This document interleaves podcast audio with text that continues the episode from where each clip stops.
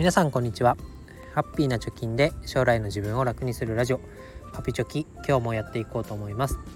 このラジオでは、えー、子供の教育費として貯金ゼロから、えー、10年かけて1000万円まで貯めるということを目標に日々発信しております、えー、何をやっているかだったりいくら貯まっているのかということについてはブログの記事に書いておりますので是非プロフィール欄から見に来てください、えー、今日のテーマはお財布に関するマイルールについて話したいと思います。まあお財布ねいろいろこだわってブランド物とか使ってたりあとはなんか長財布だを使ってる人はお金持ちが多いみたいなね。そういう本当か嘘か分かんない本を読んでああじゃあ長財布がいいのかなと思って使ってた時期がありますけれども、まあ、最近、えー、自分のお財布に関するルールっていうのを見直した時に、え、以前とは変わってきたなと思うことがあったので今日は話したいと思います。えー、まず一つ。財布自体をスリムにコンパクトにする、えー、2つ目、え、現金を使わない。キャッシュレスを使おうと。で3つ目、まあ、キャッシュレスの中でも、まあ、お財布を出さない。スマホ決済をしよう。で4つ目スマホ決済ができないならお財布を使った、えー、まあ、キャッシュカードじゃないクレジットカードを使おうで、えー、5つ目お財布にレシートは貯めないとで6つ目小銭を、まあ、どうしても使わなきゃいけなくなった時どうするかについて話したいと思います。えー、1つ目、えー、財布をコンパクトにスリムにということですけれども、お財布自体もなかなかこう使う機会っていうのが減ってきました。っていうのは2つ目に話そうと思っているキャッシュレスを取り入れたからなんですけれどもまあそうは言っても財布の中に入れておかなきゃいけないものというか入れておいた方が都合がいいものっていうのがあります。それは、えー、各種カード類です。でそのカードがうまく収納できるものはないかということで、えー、楽天市場を見ていた時に、えー、ちっちゃいね三つ折りで手のひらサイズになる財布を見つけました。で値段もそこまで高い。2000円ぐらいのものでちょっと試しに使ってみようと思って、えー、買った。その財布が案外良くてですねずっと使っております。でそのカード類はまあなるべく持ちたくないんですけど、まあ、持ってるものその今現状の財布に入ってるものっていうのは、えー、何枚かあります。それは、えー、運転免許証保険証クレジットカードあとは病院に通ってるところの診察券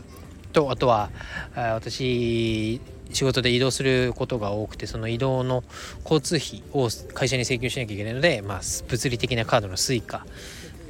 この12345枚が、えー、入ってます。であとは最低限の現金。とあと時によってキャッシュカード。あとは紙のお店で使えるクーポン。それぐらいが入ってて本当にこう前に比べたらコンパクトになりました。でなんだ余計なものを持ち歩かないっていうのとあとは以前はねポイントカード類がかなり入ってたんですけどそれも最近は、えー、スマホのアプリ化してるところが多くて、えー、そのアプリを入れてポイントカードを使ってます。T ポイントカードとかね、えー、物理的な楽天ポイントとかドコモポイントとかそういったものは全て、え、携帯のアプリに入れております。で、え、お財布お財布マイルールの2つ目。ノー現金イエスキャッシュレスということでもう現金不可以外のお店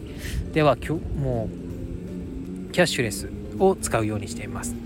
でキャッシュレスの一番いいところっていうのは、えー、例えば楽天ペイとか PayPay であれば買った金額のうち100円で何ポイント1ポイントとかねが還元されるということです。ポイントとして還元されるということです、まあ、そうなるとまあ、100円のものが実質1円100円で1ポイントもらえるってことは99円で買えてるみたいなことになりますよね。ただそれを現金で100円のものを100円で買っていたらポイント還元みたいなのはないので、まあ、実質の値引きみたいなのは起こらないと。でお金がただ減っていく。みたいな感じですかね。だから同じものでもキャッシュレス楽天ペイで買っているのと現金で買っているのでは実質の、えー、物の値段っていうのが変わっているよというのがあります。あとはですね家計簿アプリのマネーフォワードというものを使ってるんですけどそのマネーフォワードに楽天ペイだったりクレジットカードだったりの情報を紐付けておくと、えそのキャッシュレス決済が終わった瞬間に、え家計簿がつけられるというね、えもう家計簿自体が自動化されるっていうすごい画期的なアプリがあってもう自分で何か操作をするとかノートに書くとか、えー、使った金額を書くとかしなくてももう自動で1ヶ月分まるまるえー、ただただ買い物をしてるだけで家計簿が出来上がるというですね本当に楽ちんで、えー、かつその収支を振り返るっていう点でもストレスのないアプリを使ってますので、えー、その点現金を使うと自分で入力しなきゃいけないという手間が発生するっていうのも、えー、鑑みて、まあ、極力キャッシュレスを使っているということがマイルールの2つ目です。でマイルール3つ目。これはもうスマホの決済を優先しましょうと、まあ、スマホ決済っていうと、まあ、QR コード払い。だったりスキャン払いって言われている楽天ペイと PayPay とメルペイですね。この3つを主に使っております。で楽天ペイは、えー、楽天市場とかあとは楽天ブックスとかねよく使うサービス。で獲得した楽天ポイントの中でも期間限定ポイントっていうのを消化してくれます。まあ、これは詳しく話すと長くなるのであれなんですけどこの期間限定ポイントっていうのは、えー、執行するまでの時間が短いポイントです。なので、えー、使わずに置いとくと1万ポイントあっても時が経てば0ポイントになっちゃうっていうとてももったいないことが起こります。でその点、えー、楽天ペイっていうのは、えー、そのポイントを優先して消化するみたいな、えー、機能もあるのでえその期間限定ポイントから優先して街のお買い物に、え使っています。で2つ目の PayPay なんですけどこれはね今もやってますけど PayPay ジャンボとか言ってねなんかイベントがかなり多いっていうのと加盟店が多いっていうので使い勝手が良いです。で、えー、丸3のメルペイっていうのはメルカリがやっているキャッシュレスシステムなんですけどこのメルペイっていうのはよく行くお店セブンイレブンであったり吉野家であったりあとは薬局関係のクーポンがよく出てます内容としては5%還元しますよとか1回だけ10%還元しますよみたいな、えー、ポイント還元のクーポンがとても多く出てるので、まあ、そのお得なタイミングに、えー、場面に応じてこのメルペイを使っています。で、えー、マイルール4つ目まあ、スマホ決済が使えないならクレカの登場ということでお財布からねクレジットカードを出して決済をします。でこのクレジットカードも、えー、私は2つに絞っております。で1つが楽天カード。これはもう楽天ポイントが貯まりやすいからという理由で使ってます。もう一つはですねビットフライヤーカードというものでえっ、ー、と暗号通貨取引所仮想通貨取引所のビットフライヤーが出している、えー、カードクレジットカードになります。でこれ何がいいかっていうと楽天カードで支払うと楽天ポイントがもらえるようにこのビットフライヤーカードで支払うとビットコインがもらえるということであのー、なんだ実質ねなんだ現金を払わなくてもビットコイン投資というのに置き換わる。でビットコインっていうのは、まあ、1ビットコイン例えばですけど1ビットコインがもらえたとしたらその価格っていうのはまあプラスにもマイナスにも変動するので、まあ、プラスになる可能性が多いと。で楽天ポイントで1ポイントもらったら1円の価値しかないですけどこのビットフライヤーカードで1ビットコインをもらった時には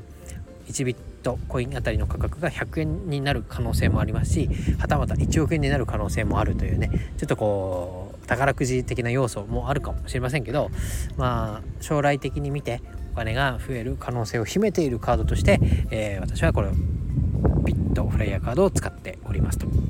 で5つ目のルールとしてはレシートは貯めません財布にすら入れませんというのがえー、ルールになりますで前ね長財布を使ってた時には家計簿をつけなきゃっていうのもあったしあとはとりあえずこうレジからさっさと立ち去ろうというのでお釣りと一緒にねレシートをガサッと財布の中に入れてで日に日にその購買行動を繰り返すうちにレシートも溜まっていってお財布が太っちょになってるみたいなことがよくありました。でそのレシートを整理するっていうだけでも手間ですしこうえいと心に決めてやらないと面倒くさくてやらないっていう、えー、体質というか性格なのでそのそもそもレシートをもらわないことによってお財布がスマートなままでいられるまた小さい財布を使うことによってレシートを入れる隙間がないみたいなことも、まあ、スリム化あとは無駄な手間をかけなくて良いという点ではいいかなと思っております。あとは先ほども言いましたけど、えー、家計簿アプリのマネーフォワードを使っているのでレシートを見て家計簿をつけるっていう習慣が、えー、なくなりました。で現金でしか払えないお店でももう払った瞬間に、えー、マネーフォワードのアプリを立ち上げて手入力で300円とか400円何食事代に使いましたとかあとは市役所の住民票を受け取りましたとかね。まだ市役所キャッシュレスとかマイナポイントとかやってるのに現金だけしか使えないみたいなよくわかんないことになってますけどそういうところでパパッともうその場で手入力しちゃうっていうので、えー、家計簿が出来上がる。なのでレシートがいらないよという。ことになっておりますと。